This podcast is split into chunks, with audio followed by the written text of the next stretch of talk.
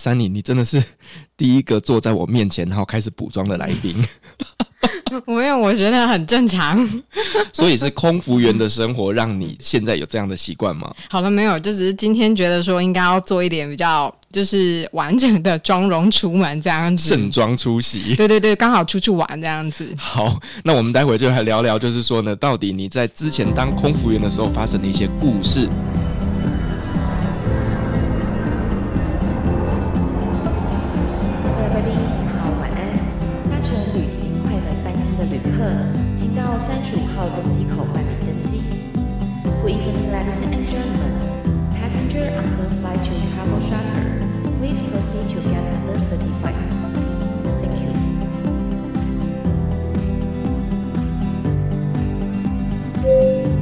贵宾，我们即将起飞，请确实扣好系紧您的安全带。谢谢。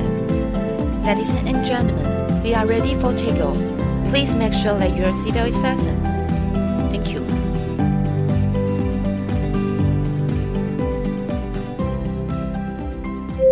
Hello，各位听众朋友，大家好，欢迎来到旅行快门，我是 Firas。今天这期节目呢，我们要带着大家一起上飞机了。我们邀请到了前卡达航空的空服员 Sunny，今天他来跟我们分享的内容呢，是关于空服员的考试训练以及他们的一些生活。那我们欢迎今天来宾 Sunny。大家好，我是之前前卡达航空的空服员，我是 Sunny。那我之前的话，总共在这边有三年的经历，大约是两年的经济舱跟一年的商务舱，那总共加起来大概就是三年这样子。哎、欸，你算是我认识卡达航空待算久的。对，大家很长，就是看到两年他们就走了这样子。是因为其实前阵子啊，就是呢，各家航空公司都已经开始在做一些动作，就是呢，开始增援了。因为呢，大家也预期这波疫情也即将到了一个尾声，所以呢，航空业即将复苏的情况下，就需要更多的空服员，呃。就是可能问以前离职的这些有没有兴趣再回来啦，或者是开始找更多的新的这些空服员来加入团队。所以呢，我们也知道，好像我们知道前阵子就有一些航空公司已经开始在做这个募集新的空服员，像是呢虎航啦，然后还有星宇航空，还有呢前阵子的阿提哈德也开始在招募这些新的空服员。所以我相信应该有很多未来想要朝着这方面前进的这些，不管是男生还是女生。一定会非常想要了解到底如何来考取空服员，所以，我们今天就请我们的前辈来跟我们聊聊这个整个考试的过程，好不好？嗯，好。那我今天的话，目前其实最近的话，就是回台湾之后，有陆陆续续开始帮，就是一些学生，就是想考空服的学生，开始做一些就是一对一的家教班训练。那蛮多人，他们其实是。各背景不同啦，有一些的话是属于说最常看到就是应届毕业生或是大学生，他们其实就是本身就怀有空服梦，所以他就是会直接可能 follow 到我的粉专，或者是他们在找一些资讯的时候刚好看到我的部落格，那他们可能会敲我去问一些问题。那有一些是属于说他们已经在职场工作，可能呃三到五年，但是他们对于目前的工作觉得有一点点就是。呃，不适合想要去做一个转换的时候，他们有可能也会考虑这个路径。那还有一些是属于说，他们可能已经稍稍过了三十几岁，但是对他们而言，就是他们还是很想要去追寻这个目标，去就是有点跳出舒适圈的概念的时候，他们其实也会稍微来做一下这样子的询问。那每次的时候，他们通常来找我的时候，会比较常问的就是。他们比较不会说直接问说如何准准备空服，他们可能就是会先问一些，譬如说对中东航空啊，或是卡达航空一些比较好奇的事项。那呃，如果是我刚好有一些动态，譬如说我上次有更新了虎航的，就是一些面试过程啊，或是面试流程，他们可能就会去针对这样子流程去做进一步的细问，譬如说可能呃，们所谓的广播词要如何准备，然后或者是说我们的英文团讨要怎么准备等等之类，像是 Scoot 或者是呃蛮多的外商航空或是星宇，其实它也都有就是新就是英文团讨这样子的内容，所以他们比较会像是针对单点项目这样子来做询问，对。嗯、但说实在，这个这个议题有一点太大了。就是如果你要问我说，到底要怎么准备英文面试，或者是要怎么准备航空面试，其实我会说，其实航空面试这件事情是一个在了解你自己的过程。嗯，对，它其实会是很深入的，要对你这一个人的优缺点来做剖析。然后呢，并且你要能够了解说你的这个特性适合这家航空的哪些地方。因为其实我们知道说，虽然说非常很多人对这一些这个这些航空都是趋之若鹜，基本上你不论上哪一家你都会去，但是你其实也要去了解说，诶，我的特性到底最终能不能跟这一个航空适配？对，对我觉得，因为我其实还是有遇过，我去卡达的时候还是有遇过有一些人，他可能待了半年、一年，他就回家了。那不是他不喜欢空服员这份工作，而是他没有想要离乡背景在外面。嗯、对，那就有点像说，对我来讲，我听起来我就觉得很可惜。对，尤其是像说卡达航空那边的规矩又比其他航空多很多，嗯、所以真的不是每一个人都能够适应这样子一个高压管理的一个公司的环境。嗯，而且尤其是我觉得比较特别是说，因为航空的特性就是你一定要花那个受训的阶段。那那个受受训的阶段是，不论你跳到哪一家航空，你都要重新来过。那你的位阶也是全部开始重爬，全部重新啊？对，基本上应该都是重新的。就算是我们是很 experienced crew，那我们现在可能去加入，不管是 Scoot 或者是我们加入哪一家航空，很少航空会有直接有 fast track 的管道。哦，可是 even 我在这一家公司已经是做厂长等级了，嗯，那我到了另一家也是从头开始吗？对，除非他们这次要找我就直接是他们开出来的职缺就是做厂长。哦，对.就是你要对到那一个职务，要不然的话，通常就是从头开始。那虽然说你有可能真的因为你的非常 experience，那你可能表现很好，你可能拿到很多的赞扬的话，你当然是有可能比较快到达下一个舱等。但是我的意思是说，基本上都是重来的，受训重来啊，位阶重爬，所以、啊、薪水也重来。对，薪水重来，基本上就是你不会，就是不会像是一般产业界，譬如说你现在已经是工程师，你现在是资深工程师，那你可能去。去应征资深工程师的职权，你可能应该就是往这个往上跳，就是比较不是这个形态。OK，所以其实我觉得空服员的一个工作，它其实真的有一点点像服务业，就是呢，你这个过程它不会累积上去的，就是你到了新的一家公司去服务，那因为这个东西它。也是等于从头再来这样子。嗯，好像应该不是服务业的原因，因为服务业它其实有分，还是有分资浅跟资深，譬如说不同的位阶。但是，呃，空服务员的状态就是，也就真的是很特别，他就是基本上是重来，除非他开的职等。本身就是商务舱组员，或者是呃我们所说的座舱长组员，像是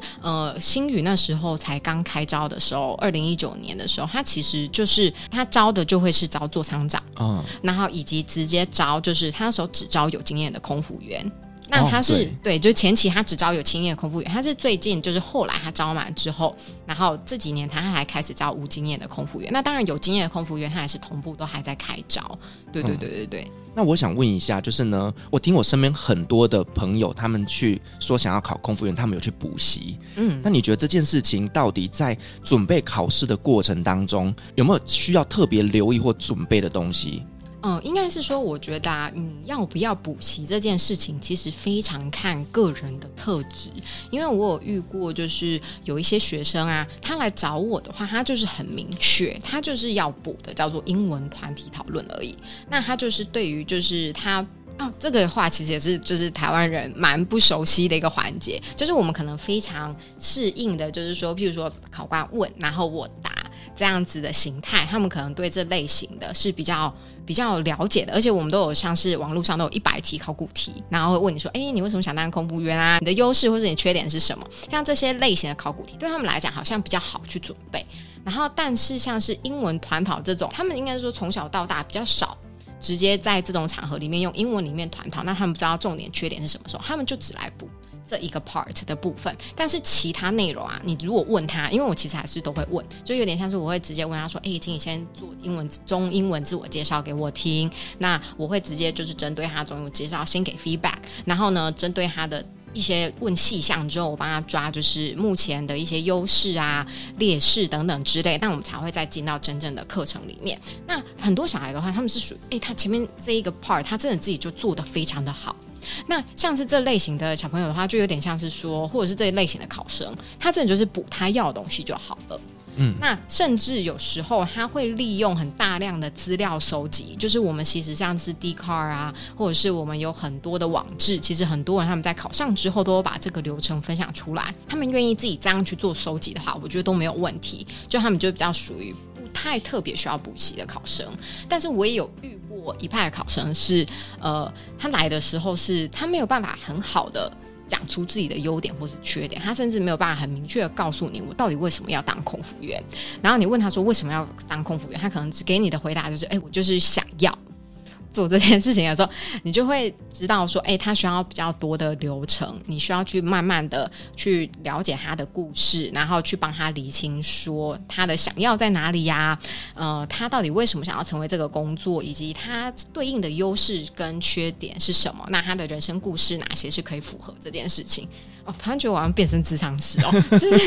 我觉得这个就有一点点像是说你在引导，然后呢帮他梳理，然后最后帮他做总结，嗯、让他呢在整个的回答过程当中是能够真正完整的表现出他个人特色的。对，因为我相信的就是每个人他的面试，其实说实在，就连你没有要考空。我就觉得，你如果就是有准备过这样的过程，都对你自己的人生梳理是有帮助的，因为它就是很真实的在表现你自己的故事，在了解你自己的一个过程。那哎，但好像有点跟我自己本身的背景有关，因为我自己本身是咨商背景出身的，那就是有点像说，如果走我的课的话，就比较像是我不会想要叫你套模板，就是我们会套的模板比较像是哦，所以你一开始的时候，你可能要先跟大家 greeting 啊，或者是说你可能要怎么样，就是我们会有一个 SOP 就是希望你可以做 A、B、C 这三点要要做到，但是你里面的要讲的字或是你要设计的方向，我就会依照你的回答去帮你做调整。嗯，对对对，okay. 就有点像适性化的概念 啊。这样又在走一个教育的路线。好，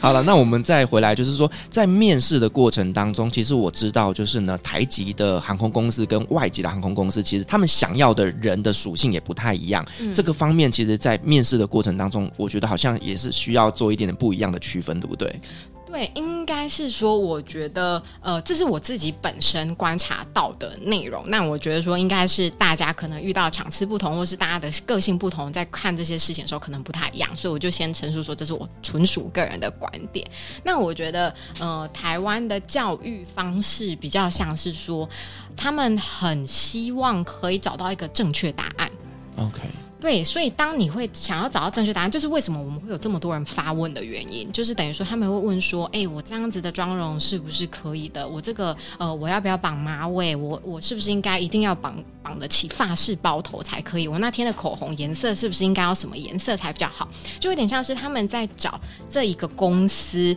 的。”标准流程，然后他们会把这个形象把它配对上，他们就把它长成是固定的这个形式。我觉得蛮像是很多台湾考生一开始的时候会有的状态。那就是在亚洲航空的部分的话，我们会说，感觉它是比较以公司为前面，然后呢，他们会希望他们考生的。特质性或相似性比较一样的感觉，这是我自己本身在面试过程中我自己感受到的，所以每个人都会想要去填上那个标准答案。但是我们在面对外商航空的时候，我其实有就是之前有遇过，就是一些他们就跟我说，为什么你们都穿一样的东西？就是在台湾的话，你就是。不管是去哪一间公司，你应该基本上都是穿我们所谓的白衬衫、黑裙子，就是固定的面试服。但是在面试外商的时候啊，就是有很多人他们就说：“哎，你应该要找出展现自己个人特色的商务服装，因为他们其实那时候在面试的时候，他们就会有一个 guideline，你应该要穿就是怎么样子的 business attire，然后要不要带就是西装外套，他们可能就是会建议到这里。”嗯，但是基本上的话，你当天的服装，你只要是穿适合自己特质跟状态的就可以了。甚至你要有一点点自己的特色跟风格，才会让考官记住你。对对，因为我我告诉你，我那时候在呃面试的时候，我那时候就穿一件大蓝，就是蓝色的洋装，就是那种基本上。整个考场里面可能不太会有人跟你穿一样衣服的那一种洋装，就一眼就看到你。对，一眼就要记得我。甚至就是我之前的话，就是也有其他的就是考第二场或者第三场，那时候其实经过蛮多场考试，甚至考第二场、第三场的时候，就会有人来问我说：“你是不是之前有一起去考这个？” 然后，那我就想说：“啊，OK，既然你都已经注意到我，那代表考官应该也会注意到我吧？毕竟在这个茫茫人海中，就是大家都是企鹅装，就是百分之八十是企鹅。”的状态中，应该有一点特色的话，还是比较好一点点。我突然觉得说，如果今天呢、啊，我是主考官，然后我面前一排正妹帅哥，然后全部都是穿着一样的，哎、嗯欸，我真的会 看不太出来谁是谁。对，就真的是要你自己本身的。内容非常特别，他才会突然之间去记住这个考官哦，这个考这个这个考生是谁？那要不然的话，你应该要在你的个人特质上面有一点点突出。那我觉得这是外商航空比较要求的。所以在呃，外商航空目前不论是阿酋啊，或是卡达，虽然说他们是中东航空，但他们的风格都还是比较西式。那西式的话，基本上他们会是把个人特色。应该是摆在团体前面一点点，就是等于说，哦，我当然知道我在团体里面应该要是一个好的 good team player，但是我自己的个人特色可能是需要很明确的。那我要看到你的个人特色是什么，那我才会觉得说你适合我们航空，我来录取你这样子。那我很好奇哦，你刚刚讲到说，就是航空公司其实很在乎的就是个人特色。嗯、那以你在中东航空这个领域里面，嗯、你喜你觉得他们喜欢什么样的特质？嗯，我觉得应该是说。呃，基本上他们都会讲，就是很活泼、大方，对服务有热忱。那以及你在笑起来的感觉，很符合就是他们所谓的 brand ambassador 的形象。其实这个东西很玄虚诶，我就会觉得说，每一次啊，我就会说，我都会跟我的学生说，真的是七分靠实力，但是三分看运气，就看你那时候来面试的考官是不是喜欢你。哎，就是、呃。我觉得考官的特质也会让你就是表现的状态不一样。像我那时候真的要说，我那时候在考阿球最后一关的时候，我其实很怕那个考官，那个考官的脸太凶了。然后你知道，在考的过程中，我就一直很紧张，我就一直断线。然后我就知道说，就是毁了毁了，就是 就是，即使我准备再多，但是我不知道为什么我在他面前狂吃螺丝。对，然后但是。当我在考卡达的时候啊，我就是一进去不知道为什么，我就会觉得说那个 timing 点很适合我开玩笑。就是我看到他们忙到不行，然后一直在狂塞巧克力的那个当下，我就说，呃，就是你们已经吃晚餐了吗？你们看起来就是很很忙，就是可能还没有时间吃。他说，对啊，你怎么知道我们忙到现在？你看只能吃巧克力。然后就是在那个 moment 的时候，你会突然之间知道说，大家变轻松起来了。那你在后面整个对打的过程中啊，其实是很 smooth，就是你所准备好的东西，你就很像流水一样，就是很顺的讲出来。所以就是说，我们当我们七分在前面准备好了，三分还是要看当场你遇到的考官合不合你的状态。我觉得这个真的就是有一点运气成分在。对，就是因为以前呐、啊，就是我还对于航空业那么不了解的情况下，我都会觉得航空公司可能就是挑长相，就是觉得嗯，她长得漂亮，她身高够高，她怎么样的。当时我真的会这么觉得，哎，可是后来我在卡达待了一段时间之后，我就发现说，哎。在我眼中，可能不是典型的美女，可是卡达航空其实他们在样貌方面其实真的是很多元呢，所以我才会发现说，嗯，其实卡达航空他想要招募的其实并不是说真的就是典型的美女，他希望是亲切感，所以你笑起来，你的服务的态度让人家觉得是舒服的，这个才是他们要的第一条件。的确没错，就是他说实在，我们会说个人特质取胜，所以我才会跟就是很多人说，假设你真的在国际航空，因为说在亚洲航空，我觉得他们对长相。的感觉会是更挑剔一点点的，但是在中东航空比较像是你的个人特质，假设很符合，就是能够 approachable。然后呢，很能够就是了解客人，或者是为他们提供客制化服务，让他们觉得舒服。我觉得你就有机会。我的确在就是卡拉里面，我真的有遇过蛮多非典型的美女。但是你就是大概你跟他们开始聊天啊，或是你看他们在服务的状态的时候，你就知道为什么他们会被选上。嗯，对，我觉得就是适合会让人家觉得舒服的状态。对，那我们刚前面聊的部分是比较偏向于考试的准备啦。嗯，那我们接下来下一个步骤就是，哎，我真的很开心，我录取了。那录取了之后呢？那在于空服员上线之前呢，啊，做了一些什么样的训练呢？服务员上线的话，其实我们每一家航空它都一定会有差异在，就是每家航空它定的 SOP 不一样，但主要一定会是三个大项目。第一个的话就是我们所谓的 safety，大家最重视的。那第二个的话就是会是 first aid，这就是我们的整个急救流程啊，相关状况。那第三个当然就是大家最常看到 surface 的部分，一定是切分为这三大项。那因为我自己本身的话只走过卡达的，就是呃 training 流程，那我当然就是分享卡达。的。那卡达的话，像是 safety 的部分，我们就有包括说，像是它会依照不同的机型，然后你要知道安全门怎么走，那这个怎么样去做？就是如果当我们有紧急状况发生的时候，你要喊怎么样的指令跟怎么样子的口号。然后，并且是要去做相对应的，就是疏散程序。那这个就是我们的 SOP 流程。那当然，最痛苦的，其实这个这一个过程一定是最痛苦的。原因是因为第一个，卡航的机型很多。就是我们就是除了三二零、三二一、七三一九、七七七、七八七，就是呃，还有就是我们其实还有三五零跟三八零。那说实在的，你一开始最一开始的就是 newbie 的时候，你一定就是是应该是三二零系列跟七七七跟七八七系列而已。但是等你在大概三个月之后，你可能就会要再受训 either 三五零或是三八零这样子的 fleet。那这一段的话，因为专有名词太多了，说实在。的，就是一定会是辛苦的过程。那接下来的话，可能就会进到 First Aid。那 First Aid 的话，就是会教你说，哎，我们整个机上的话有哪一些的，就是急救箱。那我们相对的遇到乘客，譬如说他发烧啊，或者是他晕机啊，或者是抽搐，或者是说突然之间昏厥，那我们要去做怎么样子的措施，然后要使用怎么样子的工具，要打开怎么样的急救箱，这是第二个。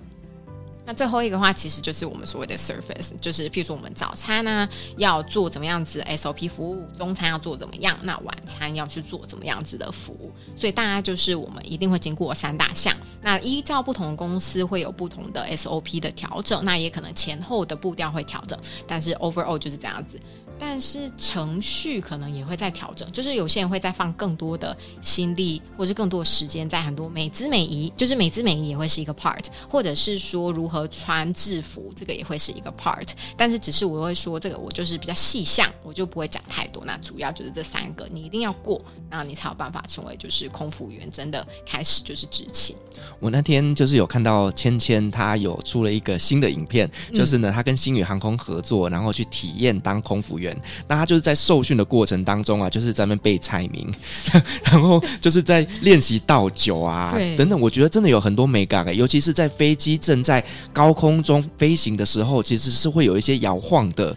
我真的觉得空服员真的定力非常好。其实我们那时候就是比较，除非我们觉得这一个摇晃程度。会比较严重的时候，就是我们可能就会跟我们的 supervisor 说，就是已经不太适合服，就是那种小晃小摇的话，就是我们就会当做没事继续进行。但是如果是真的稍微比较大一点点，你觉得有可能比较危险的时候，你当然会先跟你的 supervisor 说现在的状况是什么，因为毕竟一架飞机这么长，那我们的 captain 他坐在前面，那有可能就是后面的状态他比较没有感觉到这么清楚。的时候，就是他可能不会判断说我需要就是 s i b e l sign on 或是怎么样子的情形。那假设我们跟他说的话，基本上，嗯、机长都会帮我们。就是他如果判断，他如果觉得说我们的判断 OK 的话，他基本上就是会把它转成 seatbelt sign on。那在那个阶段里面的话，就是通常就会停止服务，然后先把车推到就是后面去，就是在 seatbelt sign。这样的话，我们可能像是热饮就不能给了，但是有一些服务它其实还是可以再继续进行。但是假设我们就是很明确，就是有一些机长他是会说接下来会有乱流。那他们可能就会让我们知道说这个服务必须终止，那我们就会去终止这个服务，毕竟安全还是优先。那就可能说我们把餐车推进去之后，我们自己本身也会是坐在我们的 jump seat 上面，然后直接 fasten seat belt。嗯嗯嗯，就也是担心空服员在这个服务过程当中受伤了。我觉得这个是很重要的事情。嗯、那我们刚刚讲到就是说呢，这个空服员要上线之前，必须要经过三个程序的一个受训嘛。嗯、那等到你真的上线之后，因为你刚刚前面有提到，就是你两年的经济舱跟一年的商务舱，嗯、那在这两个舱等上面的训练的东西，有没有一些东西是不一样的？哦，当然会是差蛮多，但是应该是说，我们一开始上线的时候是等于说你三个会一起训练，那但是就是说等于说，当我们做商务舱的时候，你是只会训练服务的 part。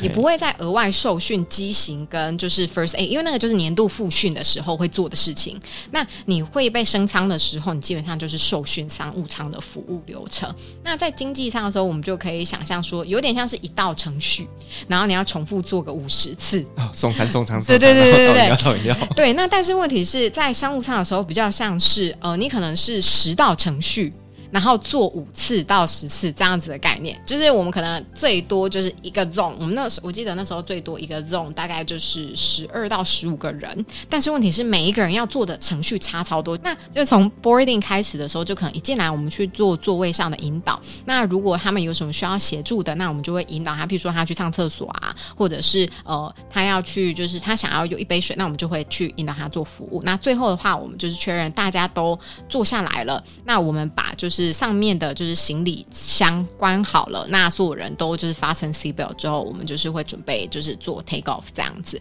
但是在商务舱的服务流程就很不一样，就等于一进来的时候你要 greeting someone by name，就是譬如说你今天的话，譬如说我们说、呃、Mr. Chen，那就是哦 Hi Mr. Chen，然后就是 Let me take you to your seat，你会带位，然后带位之后你就要开始介绍他旁边的过夜包啊，然后相关的设备，那你还会再问他就是你要怎么样的 welcome drinks，然后你再 serve with hot towel，然后呢在 welcome drink 结束完之后，你会把杯子收好，然后或者是说哎，或者是冬天的时候，我们其实也会跟他们就是会帮他们吊衣服。就等于说，他们西装外套或什么会把它吊到柜子里面。那当然就是假设他们也一样，就是其他的引导也是，比如说他们需要用洗手间啊，他们需要怎么样子的服务，我们就会尽量的协助他们完成这样子。那所以就是光是地面上的话，就多了蛮多的程序。那起飞后就是商务舱的话，它会是比较像是。白 menu 就是它会有就是前菜啊、汤啊、沙拉，然后或者是主餐、甜点等等，就比较像是几个大概三到四个 course 的这样子的服务。那经济舱的话就比较像是我们会直接把所有东西在一个盘子上，那所有东西的话你就会选你的主餐选项，那你所有的就是副餐都会在这个盘子上面。那我们会问你要饮料，所以相较的话会差。服务的流程其实差蛮多的。对，因为我自己在这一块，我们有蛮大的感触的啦。因为以前我们工作的关系，我有很长有机会是被升等的，嗯、所以基本上呢，商务舱的一整个服务流程我是非常熟悉。那我就记得，就是其实，在经济舱的话，通常他只会问你，你要猪肉，你要牛肉，你要什么样的？那它的盒子其实都是盖起来的，你什么都看不到。你要打开当下，哦，开箱，哇，今天看起来吃的不错。可是如果开箱，哇，今天看起来怎么这么烂？我就是选错了这样子。但是在商务舱的时候呢，就是你可以去选择好前菜你要什么东西，嗯、然后呢主食你要什么东西，所以它是所有的东西都是分开点的，甚至连面包，他也会问你说你今天是要可颂啊，还是什么样法式面包什么的，它都是分开点的，所以你就会感觉到就是说，其实啊，商务舱付那个价钱是对对。有它的有它的关系在，那基本上的话，当然就是它的整个 space 也是更大，就是你当然是可以，譬如说你可以躺平睡觉啊，那个也跟经济舱是不太一样，经济舱就是很容易发生那种，就是你。椅背往后倾斜啊，后面的人撞到你，他们两个就会开始吵架。哇，这个真的是我们，我觉得算是那时候在经济舱里面最头痛的一个状态，就是有点像是说，你真的是这个真的就是他们会直接吵一整个航班呢，甚至我有遇过直接动手的。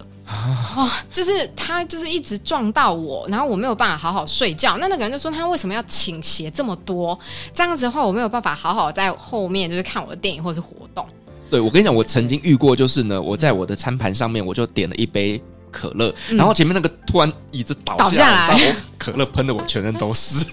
对，然后我就会想说，到底为什么要这样子为难彼此呢？就是你可以，当然也可以调一个适合的角度，但是也不要真的直接影响到后面的乘客。但是有一种情况会，我们会直接被骂，就是呃，有一些飞机它最后一排是没有办法 recline 的，哦，就是它只能就是这个角度。然后他没有办法 recline seat 的时候，那个有时候那个假设是短程的，你还比较可以交代。那如果如果再长程一点点的话，就是有点像是他们就会就会有一点情绪就会比较大一点点。这个我能接受，真的，因为嗯，他就比较衰，就坐在那一定会生气的。那个椅子没有办法动，真的是。会对，就是最后一排，对，就是有一些对，有一些的话，他就是真的没有办法 recline 他的 seat。那我们当然是有机会，就可能帮他换位置。但是如果真的全满没有选择，那就是这样子。对，可能那个位置也许是空服员他们的位置。嗯、例如说，有些人他们可能买的就是员工票，嗯、可能就会是坐在那种地方上。对，哎，可是我有点不确定哎，因为有些人他他说不定他自己选位想选最后一排。哦，对，他说他自己想选位选最后一排，但是就是等于说我们反正反正空服员就是捡剩的位置。对，对对对，所以我们没有什么，我们大概很常是中间位置，应该是说最讨厌的就是中间位置，就是不能看窗，又旁边又有一个人卡住，其实最痛苦的是中间位。哦、然后，但是问题是很多人选最后一排，是因为第一个他靠厨房，他很好去要东西。哦，对，对，或者是他很方便可以去上厕所，但是他只是没有想象，就是没有想象到，就是原来我的 seat 完全不能 recline 这件事情。对，而且我记得商务舱的训练啊，还有一个就是你要去备酒的资料。嗯，其实经济舱也要，就是只是我们的酒没有这么多元。那我们的酒可能是两到三个月替换一排，就是而且红白酒就各一类而已。就是我们基本上红酒就是这一款，白酒这一款，然后你可能就是三个月都是这个名称，所以基本上你就不太会搞混。但是问题是。商务舱的话，就等于基本上红酒有三款给你选，白酒也有三款给你选。那另外还有香槟跟无酒精香槟类，就是等于说酒类非常的多。嗯，那你也可能就是他们会问你说差异在哪里的时候，你可能要比较简单的去跟他介绍说差异在哪一边。比如说你如果喜欢什么风味，你可能会选这个。之类的，对，因为其实，在经济舱啊、嗯，通常都只会说你是要红酒还是白酒，对对对，所以基本上呢，你也不太需要去跟客人解释说，哦，这个酒它到底差别在哪里，比较酸啊，或者比较甜啊，等等的。可是，在商务舱，有时候就会有客人来问，对对对，尤其是有些客人他真的就是有在研究的话，那就是他的确是会问这个差异性的。那那时候我们在做商务舱服务的时候，或是 training 的时候，我们其实是有品酒课的，就是真的就是。找我们到就是饭店，就是一个五星级饭店中，然后会有一堂专门的品酒课，然后呢，你就会在那边有红酒跟白酒，然后他会请你去做闻香，就是闻这个酒的味道，它是比较偏呃，譬如说它有呃，它比较带一点酸味啊，或者是它是偏怎么样的的调性，就是它等于说它会给你一个比较完整的。整个 training 让你知道酒类的状态，但好像现在没有了。但我那时候在升商务舱的时候，它是有这一堂课程的。而且我记得好像也要会简单的几款调酒。对对哦，一定要调酒是一定要的，就是等于说就是譬如说最常见的 gin and tonic 啊，margarita、Manhattan 这些我们全部都是要背的。甚至呃，我们会有一个 assessment，就我们基本上的话，大概一季左右会有一个正式的 assessment。那这个 assessment 的话，它就要针对你的就是标准来做分数考核。哦，考你。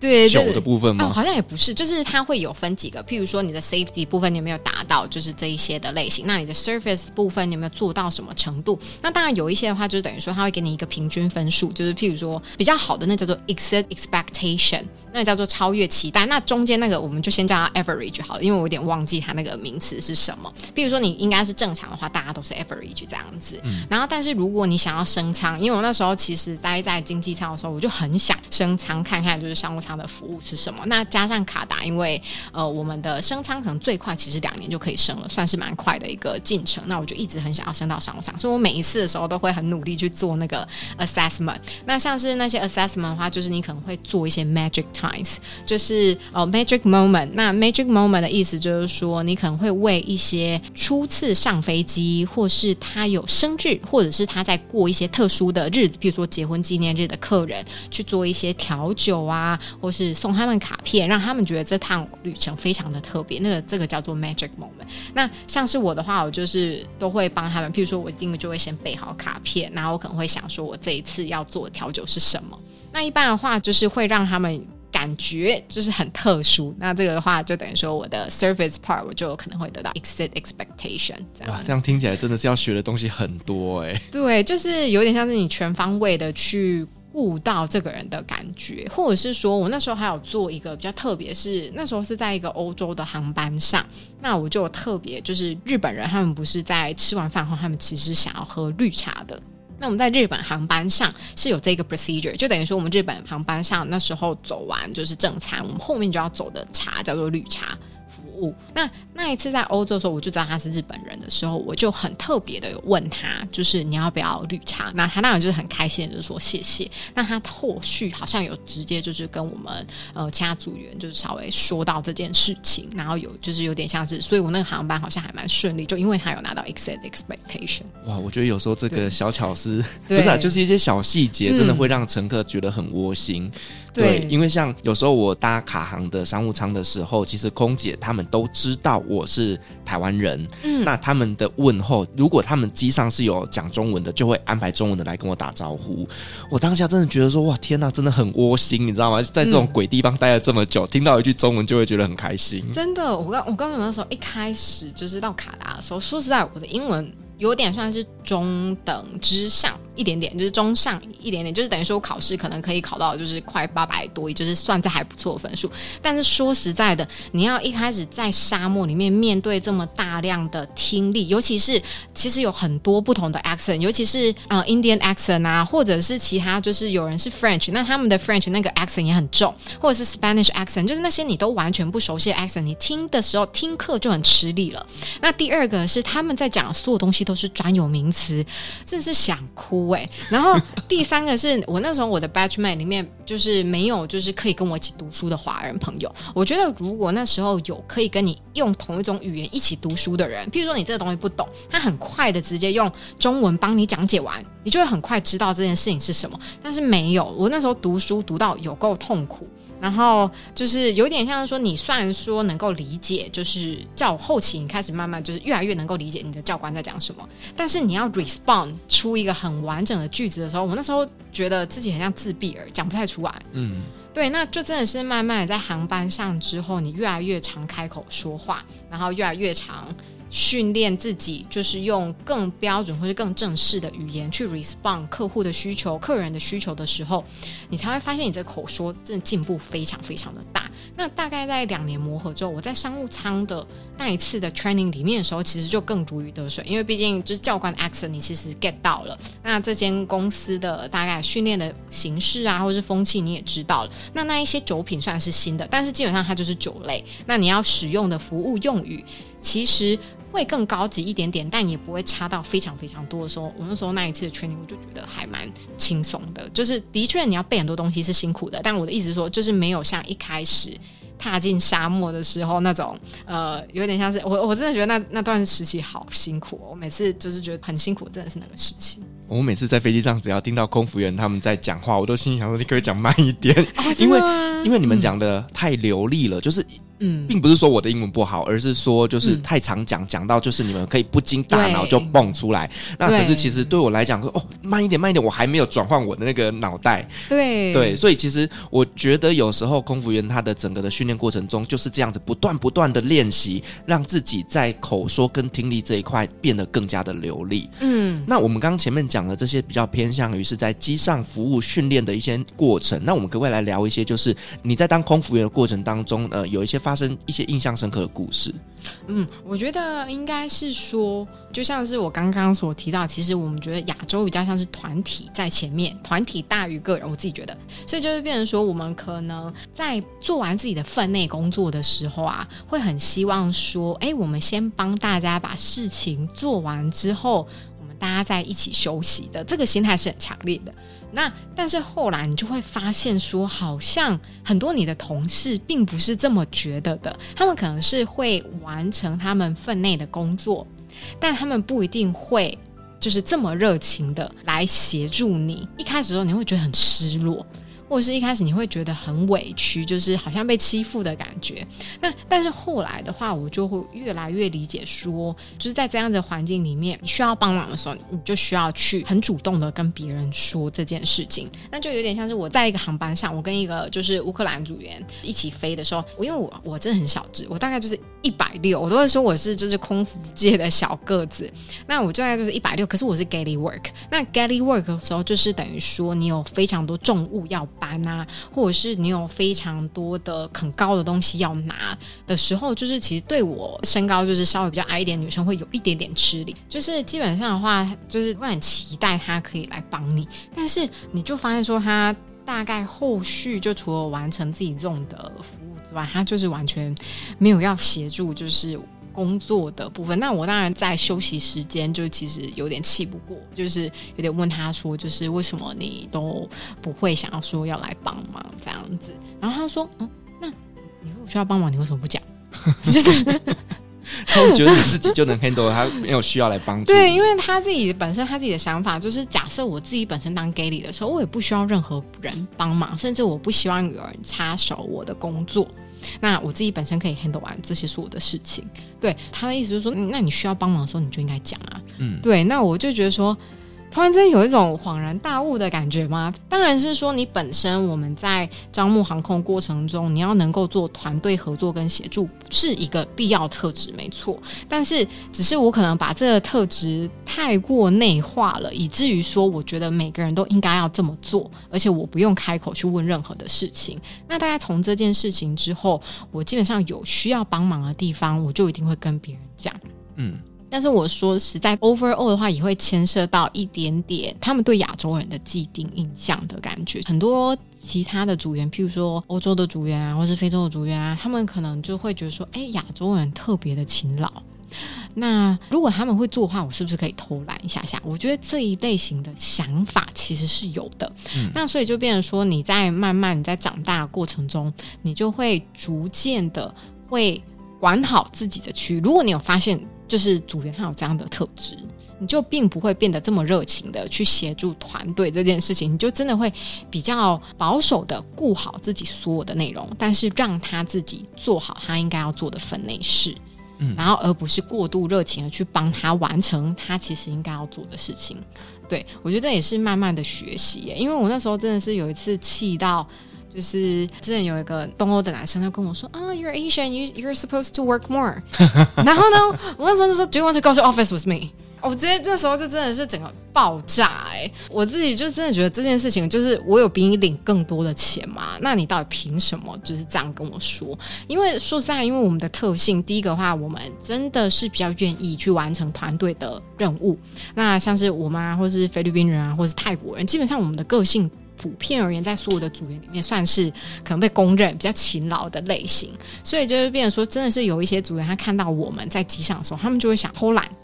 凹我们，对，就会想要凹我们。那这个类型的话，就是一开始真的会吃亏，但后续的话，我觉得，呃，就是会越来越知道怎么样保护自己。然后你也会就是说，哎，所以我有比你领更多的钱嘛？你薪资单上是比我少，是不是？就是一开始会反击，但是你也会把它讲的比较讽刺啊。但是你。不要让整个状态僵掉，就是不要真的后续，你就是跟这个组员就是在后面很闹翻，对，很难合作，就是不要，你可能就是呛呛这样说，所以是怎样，我有比你领更多，是不是？大家就是这个类型，然后让他比较知道说，哎，原来你真的不是可以就是这样被欺负的。但是说实在，我是真的说，不管是在卡塔尔或者在 Emirates，说实在，我们很长可能会被排到相对辛苦的工作。我自己的时候是有这种感觉的，就是等于说一个航班里面大概可以预料，哎。这两个工作应该会很辛苦，那你有可能就是要不就是这个，要不就是那个。我觉得好像还蛮容易的。那你可能后续你就会慢慢自己保护自己。原因是因为说实在，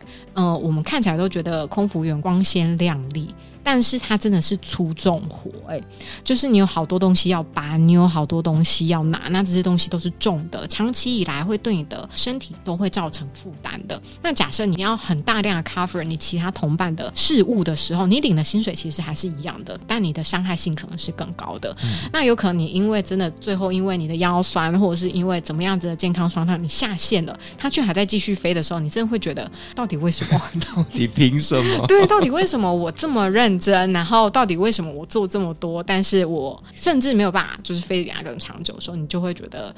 比较不平衡。那我就觉得说，在走出台湾之后，适当保护自己都是很重要的。对，我觉得这个真的是台湾人的一个特质，就是服务至上。但其实有些时候呢，其实我们要懂得 say no。对，太友善了。我觉得其实不论是只要你在国外工作都是，哎，就是不是只在中东，你就算去美国或者澳洲，或者是去其他地方留学都一样，你一定会遇到这一些状态，因为毕竟。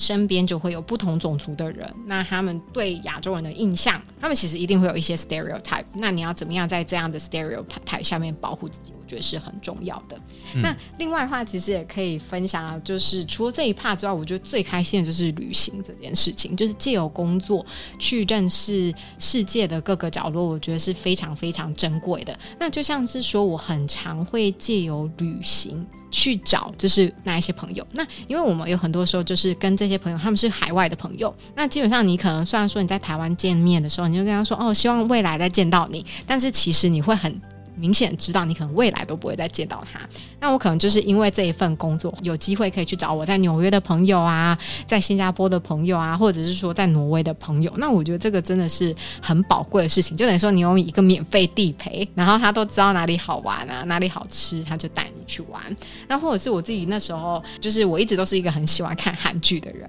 那就有点像是我会因为就是鬼怪这一部韩剧啊，我就跑去到 Montreal，然后呢，我就自己去 Quebec 玩，然后就是直接把就是那些鬼怪的拍摄景点啊再走过一次。那或者是我们那时候就是有阿尔罕布拉宫的那个时候，我们就是有飞到马拉嘎。那因为马拉嘎那时候是新开的航点，所以我们有大概两到三天的时间在当地做停留的时候，我就跟一个女生，就是我们从早上五点出门，然后坐车坐车，然后就坐到马拉嘎。然后呢，你在那个当下的时候，你就会觉得。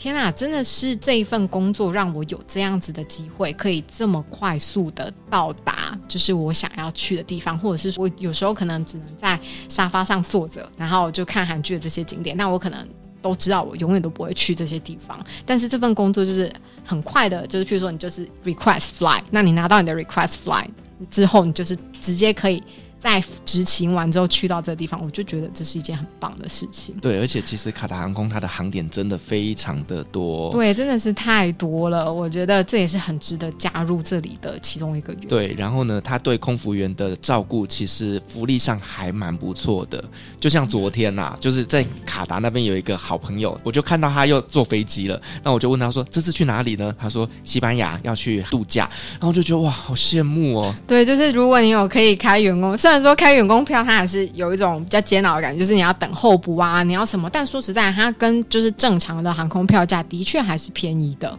对，所以就是等于说你可以很好哦。我真的是觉得说，我那时候应该要再花更多的生命去游玩的，就是应该要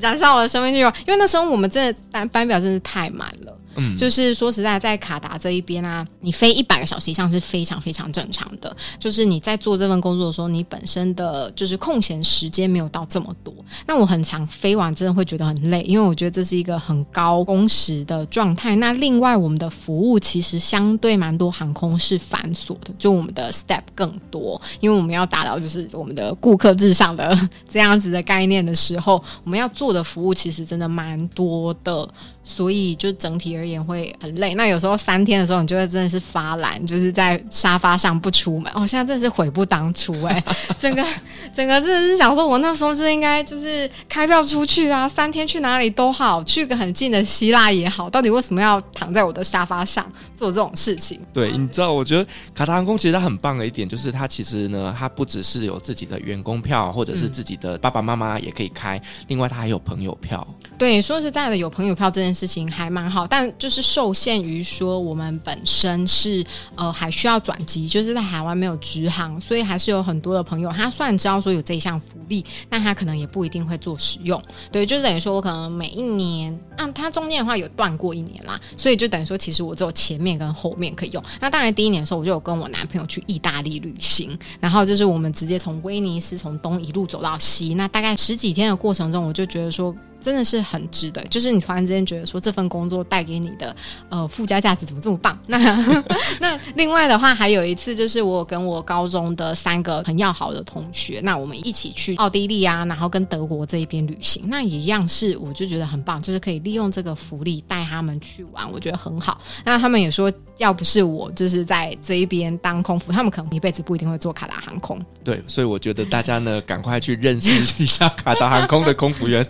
然后呢，可以跟他们当好朋友。对对对，但当然就是说，我们也会很明确的就跟他们说，你自己是要承担候补票的风险的。对，就是我们只要这个航班在满的状态，你可能就是下一班，你可能第一天的住宿费你还是要照付啊，什么之类的，这些都是很正常。就是你自己如果要用这个票，你自己要有这个心理准备。那就像是说，我们很多时候面对长辈，譬如说你也想要带爸爸妈妈出门，你有时候宁可买全票，就是这样子，你不想要让长辈去担心这件事情，或去忧虑这件事情，或者是跟着我一起等的话，我还可以照顾他们。但是如果是他们自己要旅行，我真的要让他就是在那边这么焦虑吗？他有一个一半的，就是你会花比较多的钱，但是他会是 c o n f e r e n ticket。对，他就是呢。嗯一年可能会给你几张扣打是一折票，然后可能另外一个是几个扣打的是五折票。嗯、那一折的票基本上就是候补的，对，就是候补票。五折票基本上它就是 confirm 的。对对对对对，就是你还是就是会以五折的价格，但是你可以订到就是 confirm ticket 这样子，还是很好啦。对，还是很好。对，但是真的是对长辈最好是订车。但是我说实在，我觉得真的是没有直航这件事情好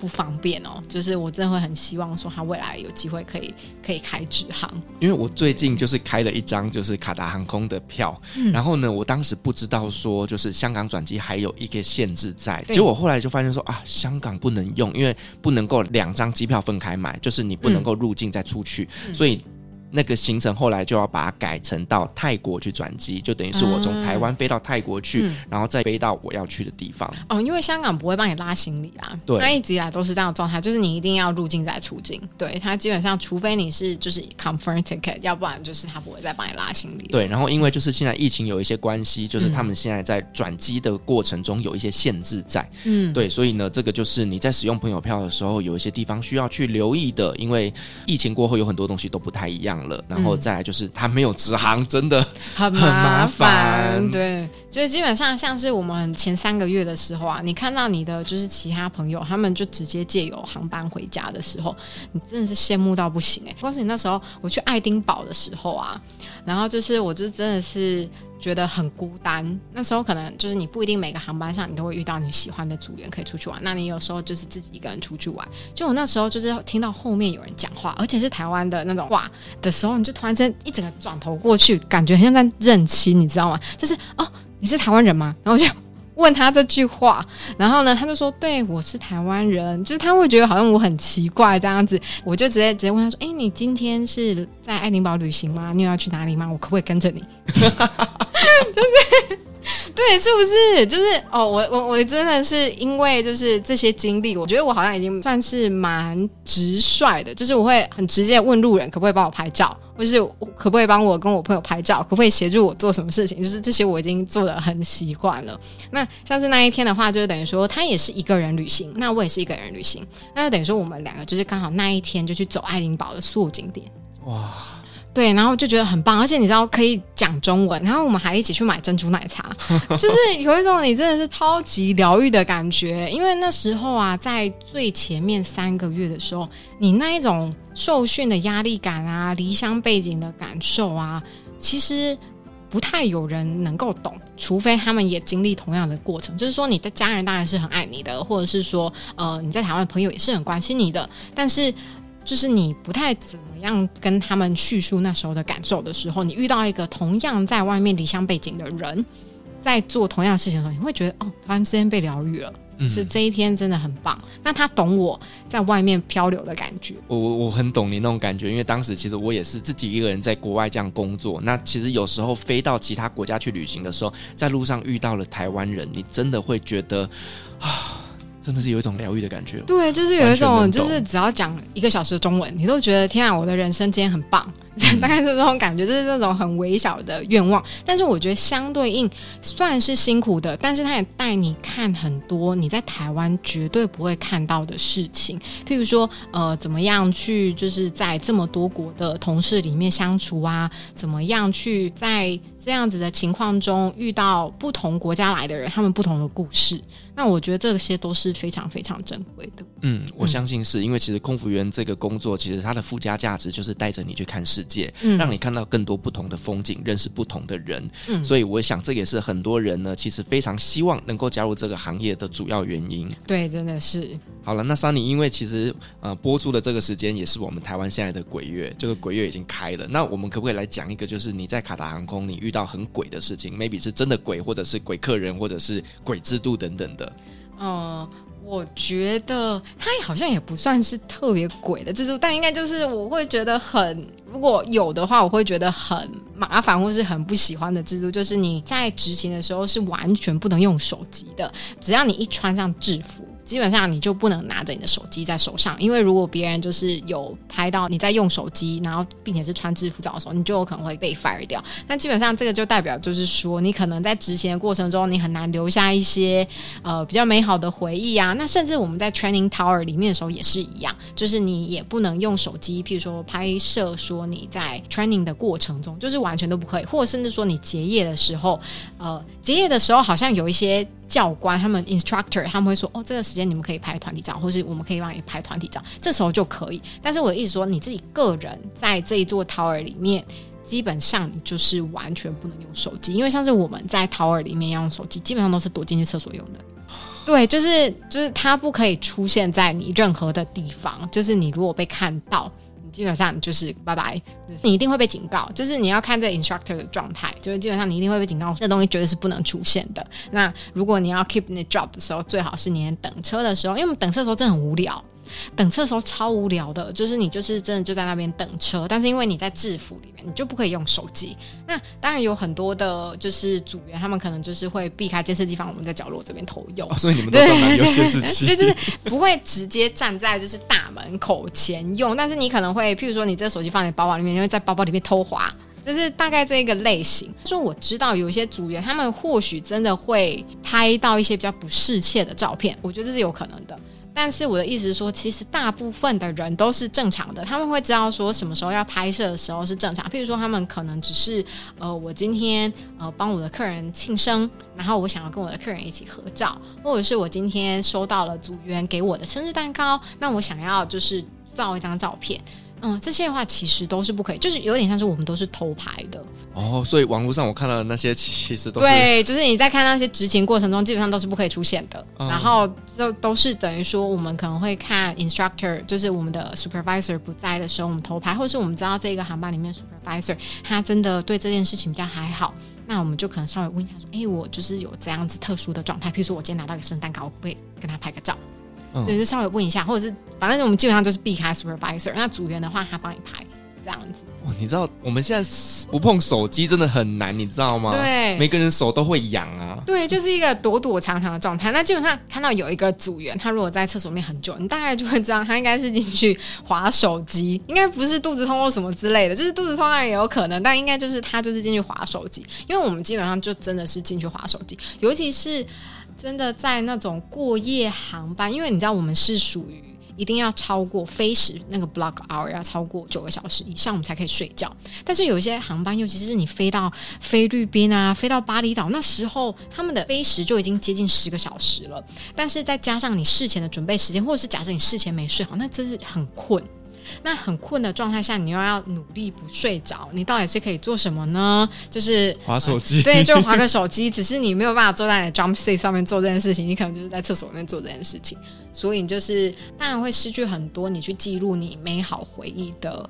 过程，对对对，所以我真的觉得有点可惜。那目前的话，还蛮多航空其实都是有开放去做使用的，譬如说 Emirates 或者是 Etihad。如果据我所记得的话，那如果不是的话，就是也可以再让我知道。对，基本上他们都是可以，譬如或者 Scoot 应该也都是可以，就是很正常的去 PO 他们的形象照。应该都是很 OK 的。其实我觉得我自己是想说，你只要很明确跟组员说，就是你的制服本身就代表公司的形象，那你要很知道说你自己 PO 出来的东西是正向的。那如果不是正向，你可能会被警告，会被警告，或者是会被 report。我觉得就就可以了，因为有一些真的是很棒的东西，譬如说你穿着制服，然后你飞到你的家的那一个航点，那你的家人帮你庆生，这一个画面它本身就是一个很好的 branding 了。对，那我就觉得说，像是这种时刻，你没有办法发啊，或是没有办法记录，是很可惜。那只有唯有就是一些时刻，他们会准我们发，就是有点像是说你在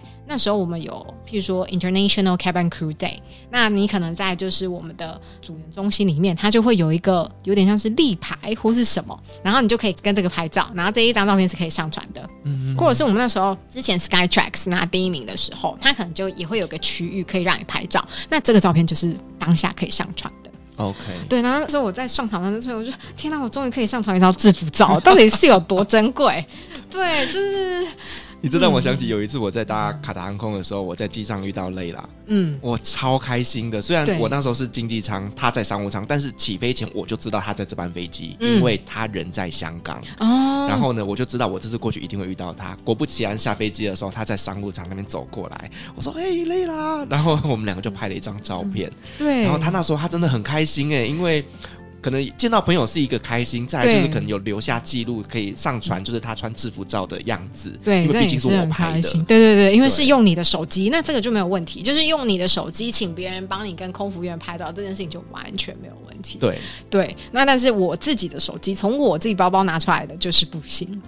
哎，我觉得这个就是每家公司他们有不同的要求跟规定制度啦。那卡达航空是一个非常重视形象跟管理的一个公司，所以选择这家航空之前呢，他。可能要先考虑一下，就是它可以给你很多额外的价值，可是相对之下，它的管理方面也是有蛮多的限制在的。对，那像是我们最知名的，就像是我们所提到第一个 minimum rest，那就是你在航班前十个小时你是不能出门的，或是你只能出门两次，大概是一点五小时左右的时间，或者是第二个是 curfew time，你四点到七点你一定要在宿舍，即使你有稳定交往的对象，或是呃你也不能在这个时间不在你的宿舍里面，那或者是。是其他，就是我们其实真的整体规范还蛮严格的。那我觉得。